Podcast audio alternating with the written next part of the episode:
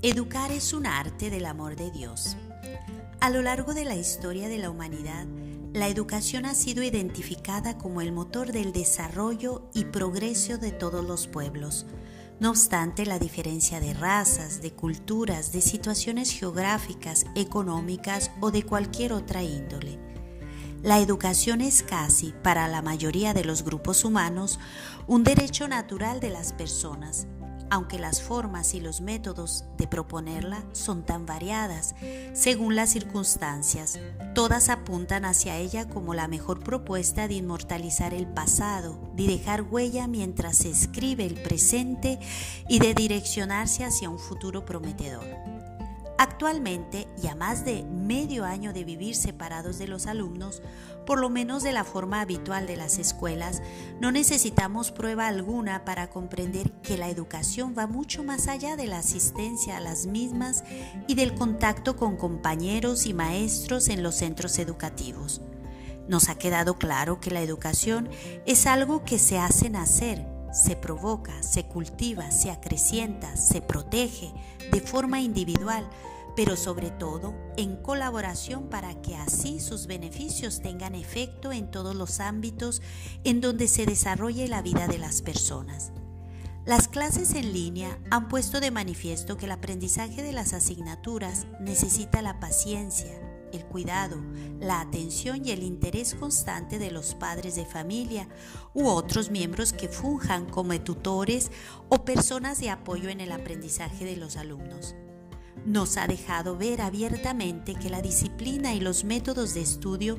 tienen que ser plantados y cultivados en la convivencia familiar y relacional, sea con los vecinos o los otros miembros de entorno de las personas, sobre todo a temprana edad.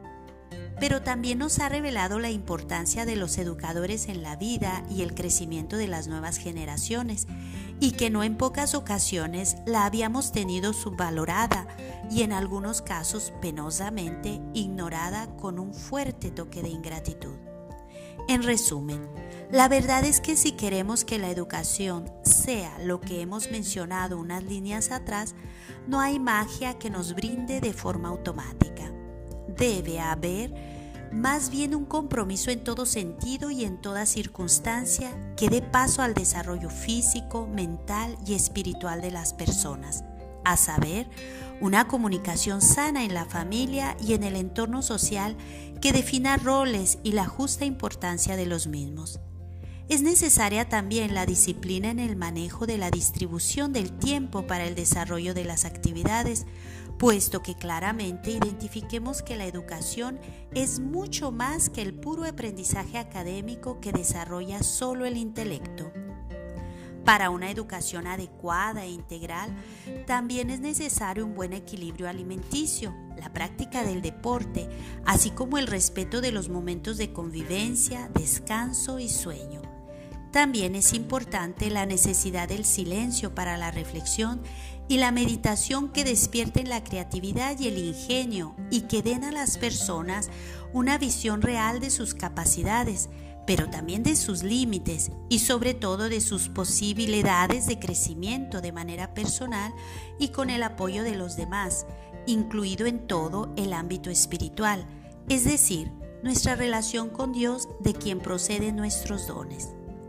La lectura de las cartas de San Pablo son para todo cristiano una clave de lectura que comprende todas estas características ya mencionadas, catalizándolas con el esfuerzo de todos en la construcción del reino de Dios y la realización de toda persona y pueblo con sus justas particularidades con respeto. Tras esta pequeña reflexión, no resta más que pensar que todos, sin exclusión, tenemos la oportunidad y responsabilidad de participar en la educación propia y la de los demás. Escrito por el Padre José Luis.